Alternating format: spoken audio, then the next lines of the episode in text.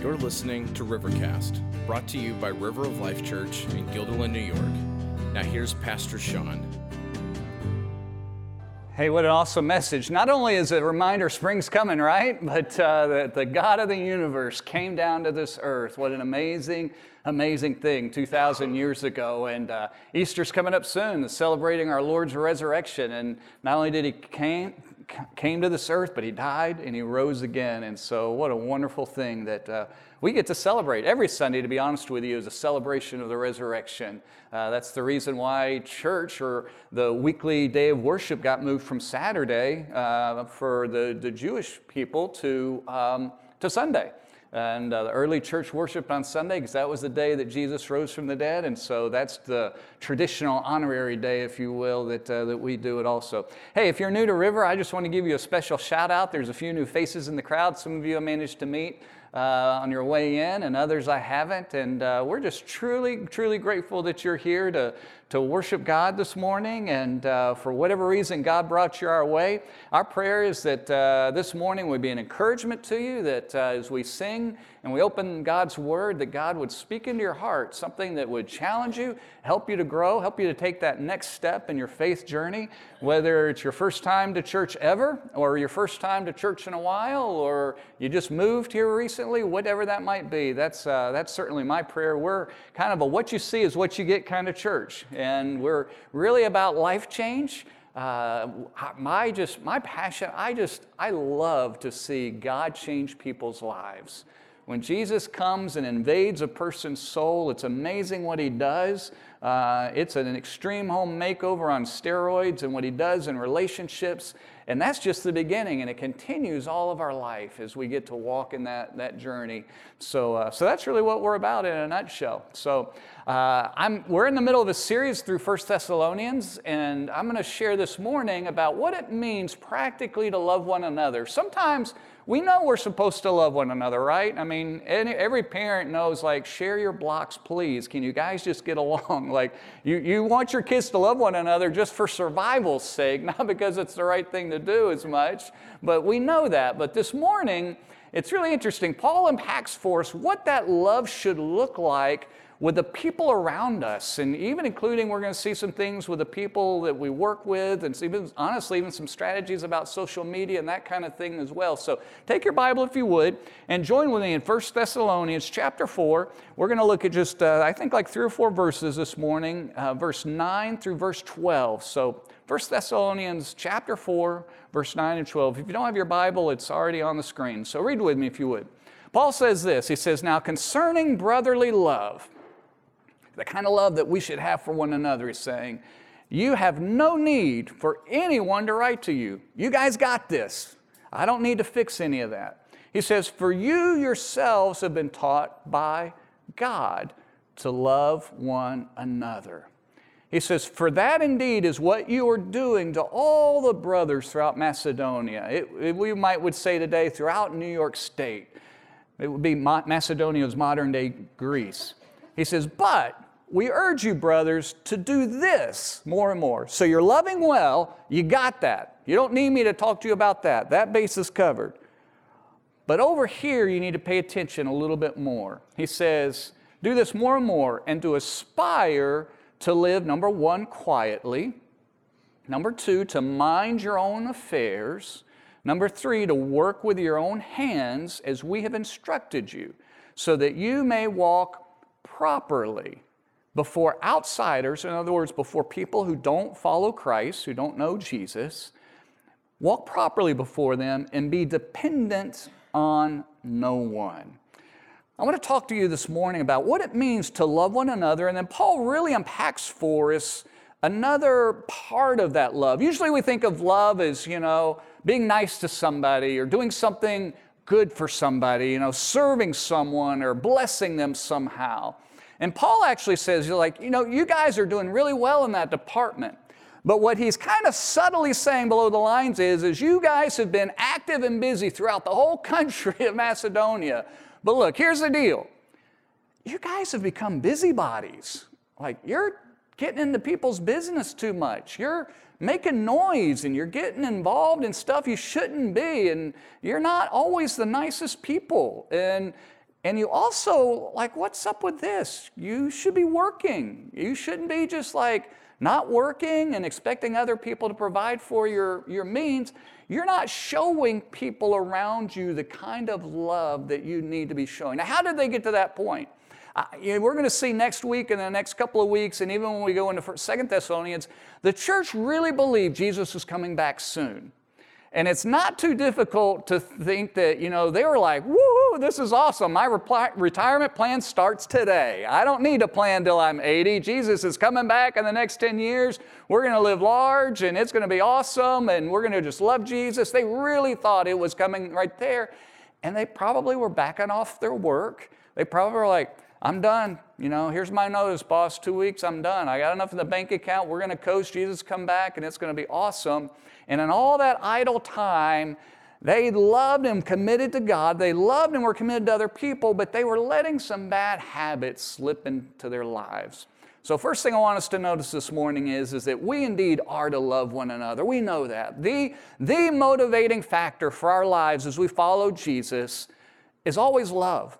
If you cut the Christian faith, I don't care how you slice it, sideways, crossways, however you do it, what is going to come out of it at every point, true Christian faith is going to be love. Now, we could spend a lot of time talking about that love. Sometimes love looks differently than what we think. Love doesn't always mean giving in and giving in to what people want. If your kid wakes up and is like, Mom, I want chocolate cake for breakfast, you're not showing love to your kid by, you know, doing every little thing they want. That's not very loving.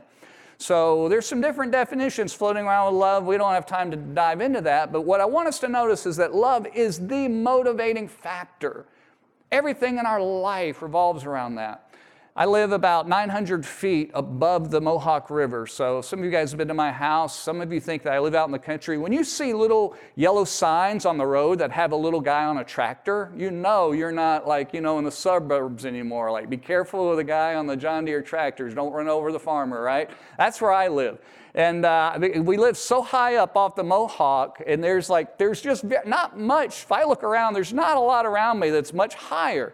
So it gets windy out in all those fields. A couple weeks ago, the wind was blowing and it was trash day and we have to you know wheel the trash way out to the curb. And i looked out and i noticed the recycle can had blown over and all the papers were blowing down the road. And i could see them you know like 300 yards headed right to my neighbor's house into the snowbanks and all of that. And like any self-respecting dad i said son you need to go out and get those things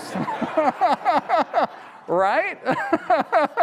it's freezing out there. I don't want to go walking in two feet of snow and get that stuff. So I, I sent the, uh, the, the lowest uh, guy on the, the, the authority chain, and he gladly went and did it. But I didn't want, I mean, I'm not exaggerating, there's like 80 pieces of you know, paper and mail and who knows what blowing down the road, you know, down on my neighbor's house. And I did it because I didn't want my neighbors like, what are you doing, Sean? you know, like, dude, you're papering our whole yard. I did it because I wanted to genuinely show love to them. Honestly, I wasn't that worried about the environment. It was all like biodegradable. It would be gone in, you know, just a few months anyway, but I wanted to show love. As Christians, as people who follow Jesus, that naturally comes out of our heart. A little baby bird sitting in, the, in its nest, there's something inside of that bird that says, I think I can do what mom and dad do. I think I can fly. I mean, that's terrifying, you know. Can you imagine just you've never flown in your life, you've only ever seen anybody else to do, and you're up, you know, 20 feet in the air just thinking, oh, I think this is a good idea. Actually, some of you probably did that when you were teenagers and your mom and dad said, no, that was not a good idea to try that. But it is in their heart, it is in their nature to fly. What God puts in our heart when we receive Jesus as Lord of our life, that He saves us because He loves us. And He comes and He lives inside of us, and, and more and more, He puts that love as the motivating factor in our life. And that's what Paul is saying. He's like, Look, I didn't teach you guys how to love. You automatically knew how to do it because God in heaven Himself was teaching you. You didn't need to hear a sermon series on it, it was just something inside of you to love one another. That is the motivating factor in our life. I will say this one thing I want you to notice here as Paul's talking. You know, Jesus tells us that we're to love one another as, as we love ourselves, right? As you love yourselves, we ought to love one another. I want to be careful here, guys. There's an awful lot of Christian pop psychology out there, and, and most of it is not worth anything. That, when Jesus says that we ought to love others as we love ourselves, right? You know, love the Lord your God with all your heart, soul, and mind, and love your neighbor as yourself. That, the key to that, loving your neighbors yourself, is not, oh, I need to love myself first, and then I'm going to love my neighbor.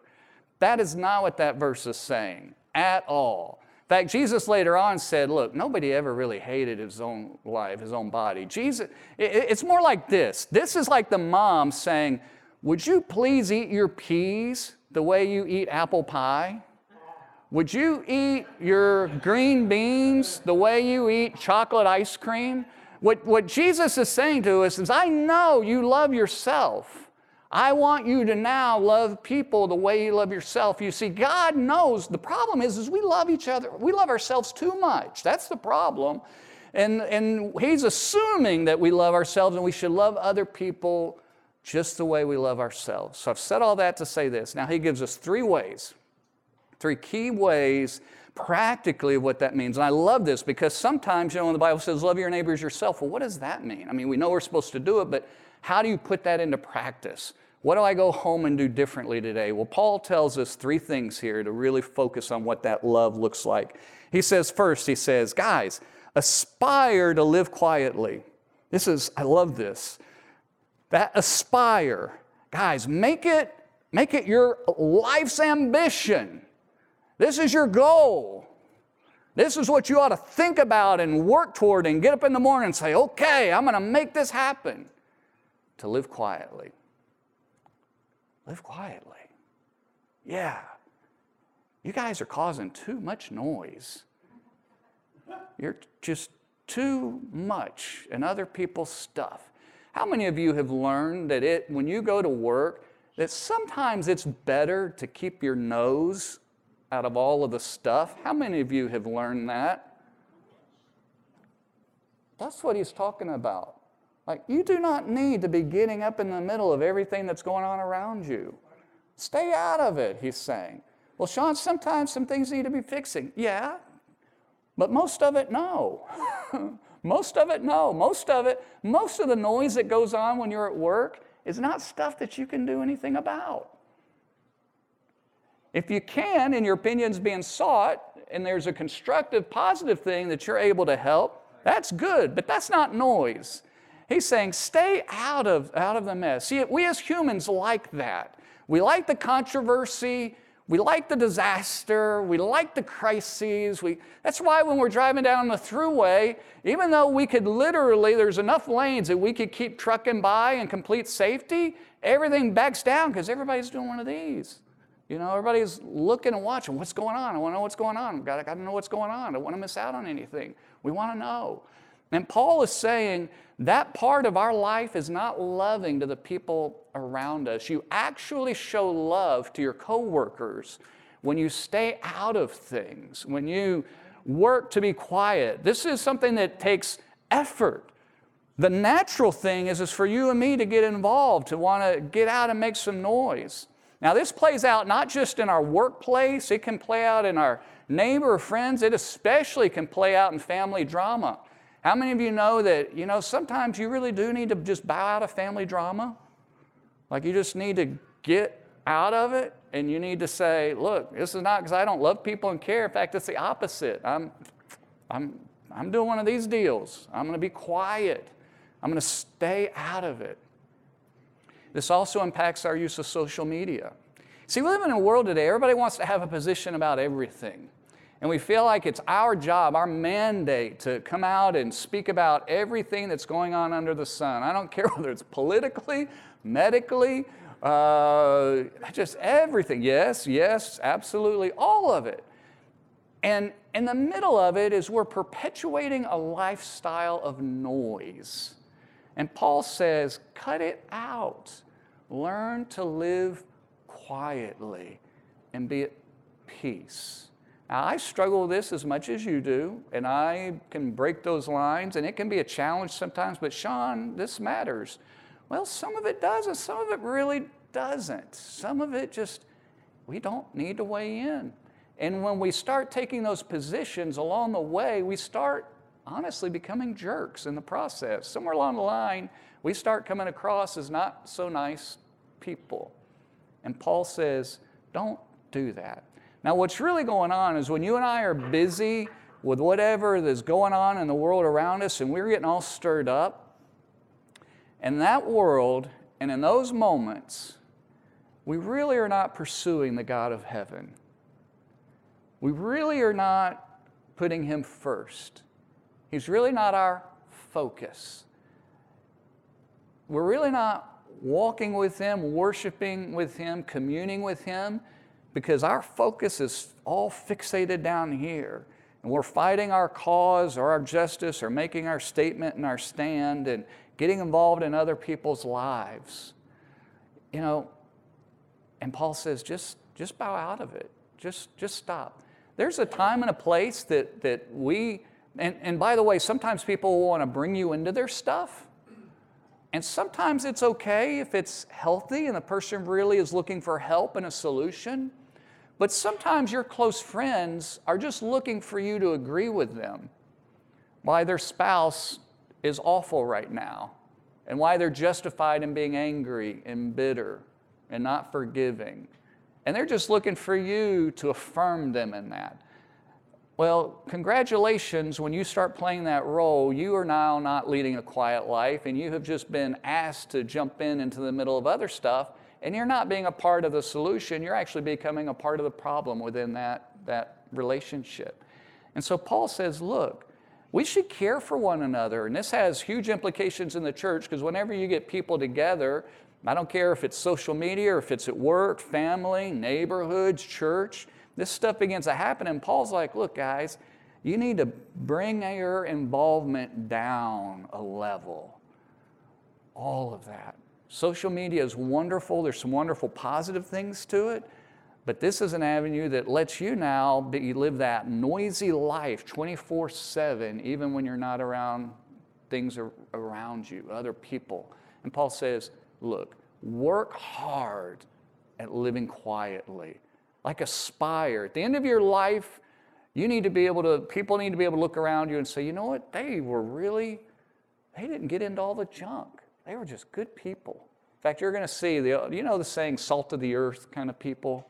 You know, that's the picture we're getting of who God is wanting us to be. People that are, you know, not in the middle of all of that mess, people that are taking care of their own stuff, and people that are working hard, making their living, and being living responsible. Those are the people that God calls us to be uh, as His followers. Second thing, not only should we live, work, and aspire, like I want to, that's the kind of person I want to be, to live quietly, but He also says, secondly, to mind your own affairs, take care of your own affairs, you know, mind your own business, is what we would say. You see, there's something happens when we're busy, preoccupied about everybody else's business, about all the stuff going on out there. And I've had seasons of my life where I've been very preoccupied with other things going on and have kind of had to learn this lesson the hard way.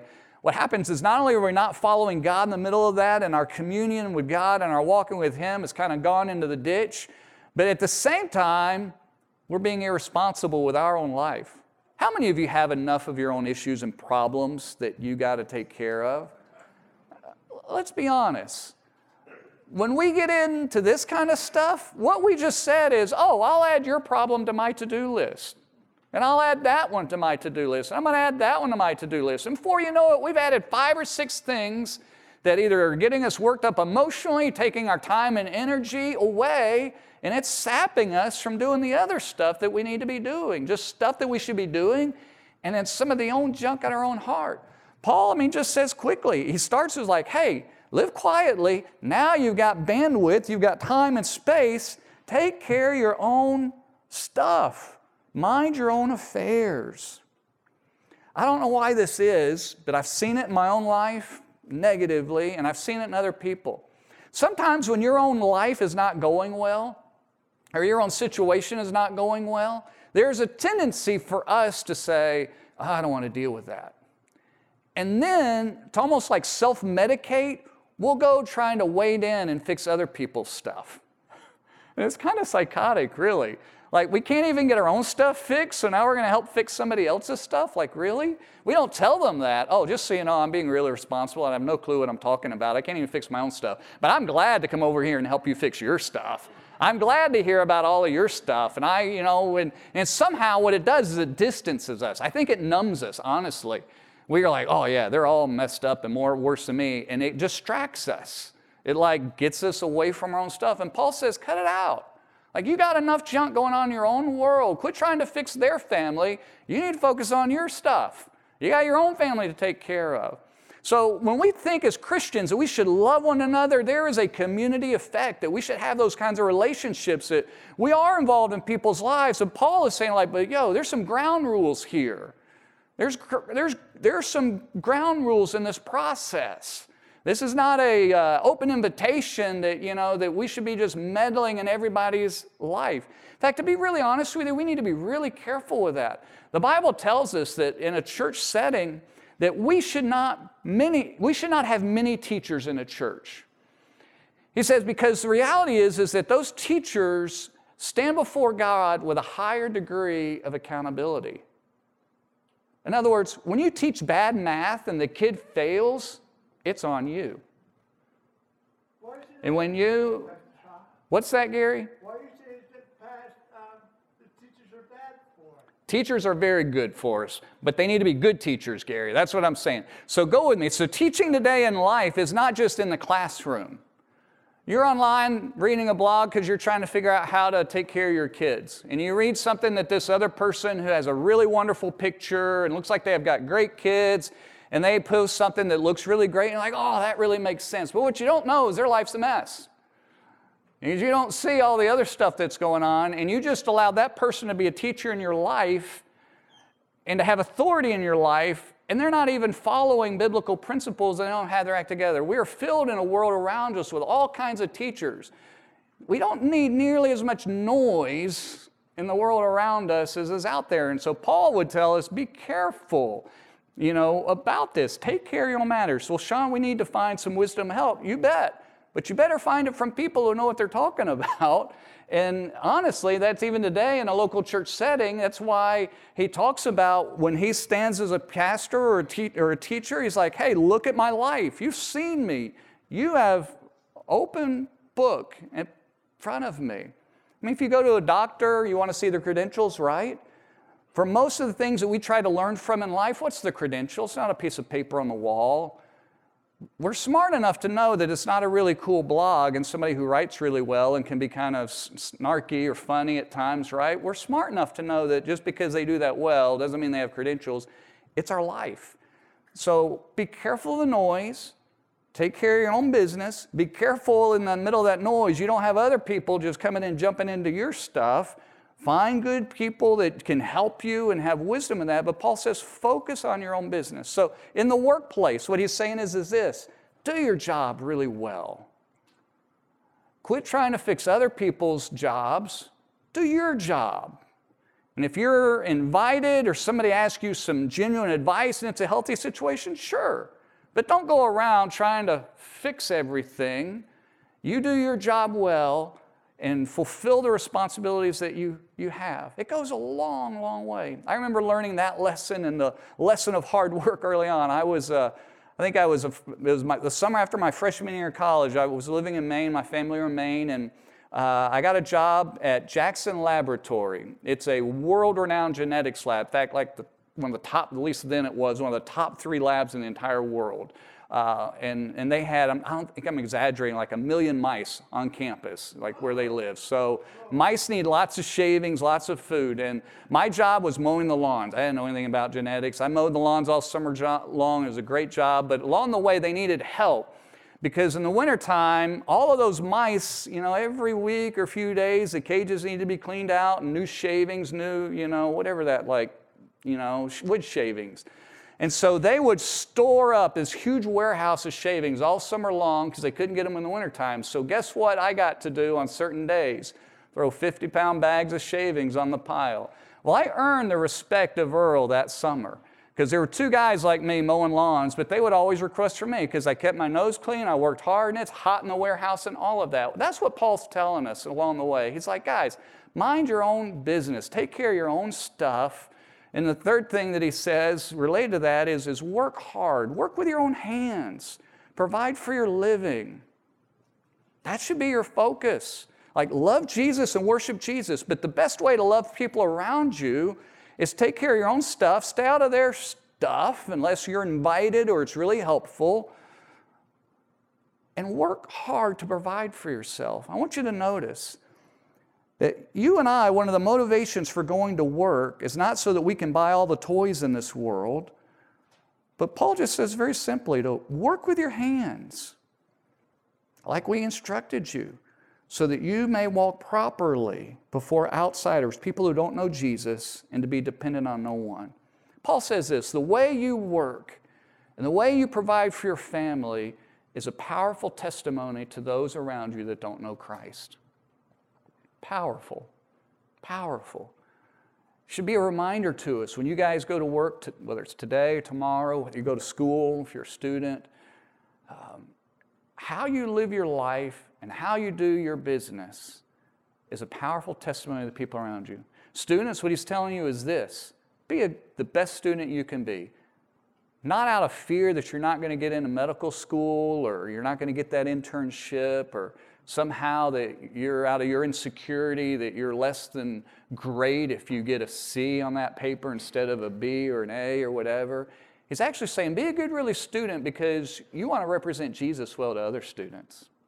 You do it out of a life of devotion and love to God not out of you afraid that if you don't do really well that you're not going to get the most incredible job in the world and do all of this well he's telling us when we go to work that our motivation should be showing love to our coworkers along the way and to the people around us to be uh, to, to walk to to recognize that the way we live out our life has an impact on what people think about jesus to what they think about our, our faith now, along the way, it's not enough to just do that for people to be saved. We need to share the gospel, but it starts here. Our testimony, our reputation starts here. Paul says, work at it. In the Roman Empire, it was kind of looked down upon to be somebody that had to work with your hands. And Paul is saying, guys, embrace it. Whatever job you need to do to provide for a family, do it.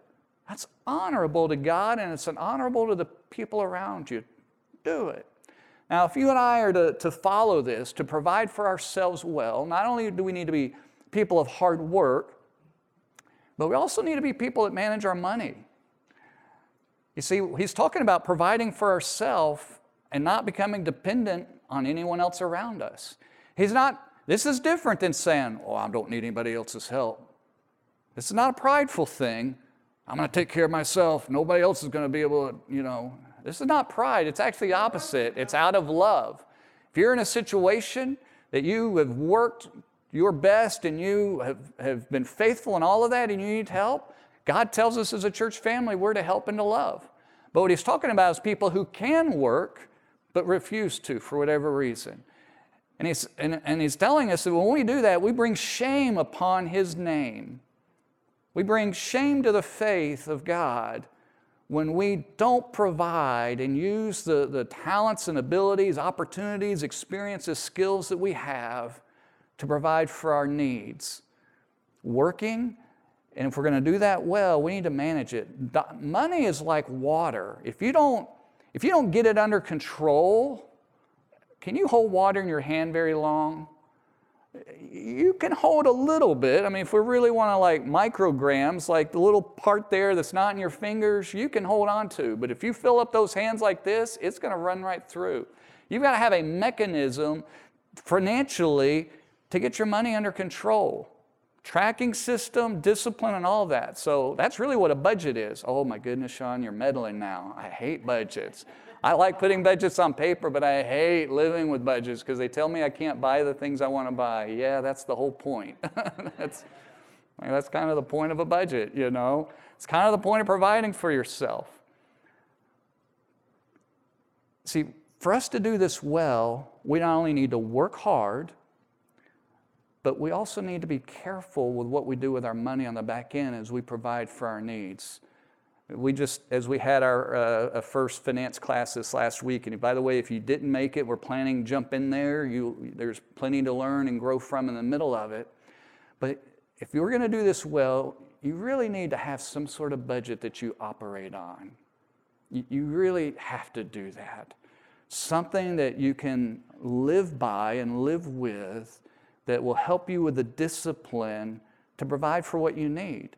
Because if you don't, the day is coming when you have the expenses coming, whether it's medical, whether it's car, whether it's whatever, that you're going to need to provide for yourself. And if you spend every week what you've got coming in, then you're in trouble before you really know that you're in trouble.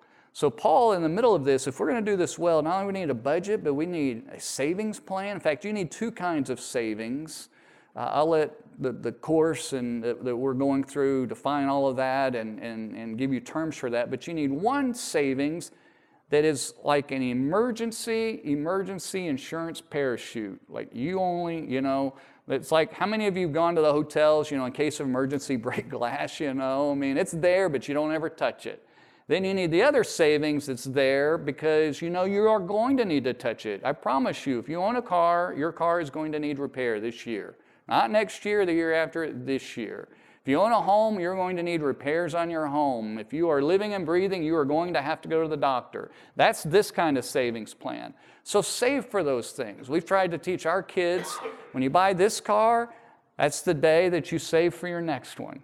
Because when this one wears out, and as you, you know, repair it and all of that, you can turn around and buy the next one and not spend any interest and take out loans and, and buy what you need. So you prepare and plan those things ahead. You need savings.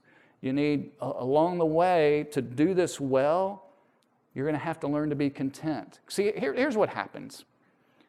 If you and I, even if we're working faithfully, but the outgo is greater than what is long term sustainable for us, eventually we slide into bankruptcy. And when we slide into bankruptcy, we're actually not living by this passage. Paul says, work hard to provide for what you need. And if you are buying more than what you need, you are ultimately going to run into situations. Well, it was an, an, emergency. Well, some emergencies really are true bona fide emergencies, but most of the stuff we deal with in life is maintenance that we know is coming. So, to keep us out of that and all of that consumer debt, what we really have to practice is contentment before God in heaven. I don't need it. I, can I just be honest with you? There's times I step back that I hate being a consumer. I hate being a consumer. I hate just having to always just consume, consume, consume. It's a reality of our life. We're going to have to eat, we're going to have to, to have things to survive and clothes to wear. And then I have moments, if I'm like you, like, oh, I really want that. Oh, that's nice. I like that, right? And what the Bible tells us is we need to practice contentment. If we're going to really provide for what we need, none of us could ever really work enough to buy what we really want because there'll always be something else. Oh, but Sean, if I just got this promotion, if I just had, if I work this extra job, if I pull this extra shift, oh, I could buy this. Oh, it would be so awesome. It'd be a game changer for my family. And it really doesn't. And before you know it, you're stepping on that slippery slope and you're consuming more and more and more. And you, you put yourself upside down, not just financially, but even time with your family and energy and it erodes life and it brings contention into the home. And so God, the Bible tells us to practice contentment. You'll only be content in your life, though, with what you have. Be content with what such as you have, the things that you have today, with food and shelter, and we all have more than food and shelter. The Bible tells us to be content. But the only way that we're ever going to be to that point is when our greatest desire in that moment, as well as in life, is God. You see, whenever we put our fixate our hope on what's going to satisfy us, going to make us happy, maybe numb the pain that's inside of us. We're feeling bad, and so we want to go out and buy this, or just, well, we need to keep up with everybody. We, we buy all kinds of stuff just to, that are in a non healthy way. And what we're doing in all of those situations is we're expecting something in this world to do for us that only a God in heaven can do. To give us peace and security and hope and joy and love and satisfaction. And so our eyes are off of God, our eyes are on other stuff, and we slide in to this mess where we don't provide well for our family. That's, by the way, is the dangers of, of credit cards. Susan, Susan and I have always had a credit card. If you go to the class, you'll hear to cut your credit cards up. And I would say for the vast majority of Americans, that's absolutely true. Um, the principle that we need to follow is, is do whatever you got to do to get your money under control. Susan and I, as we were married, married early on, um, we it was actually the opposite for us. If we had cash, we spent it. We couldn't control it. We couldn't track it. It, it just went, just gone. And so actually the credit cards for us became the way to keep our money under control.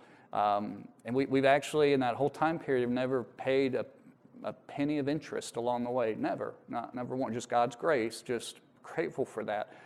Have practiced the discipline. You know, the reason credit cards want you to get them is because they know the vast majority of people are going to slip and buy more than what they can afford, and they're going to make money off of you. That's the bottom line. Um, and so, if you if you are paying interest on your credit cards, and if you're buying more than you shouldn't, and you're buying outside of your budget that's reasonable, and you have a credit card, you immediately ought to go home and cut that thing up all day long.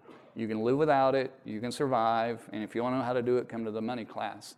But we have to get that under control. Not just the working, but even our spending. And ultimately, it's our heart. It's our heart before God. You see, that's what this is all about. That's why Paul started talking helping us understand this with love.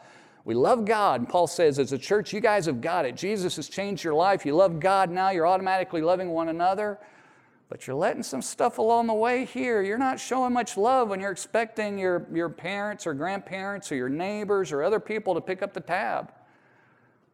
This even has implications for public assistance.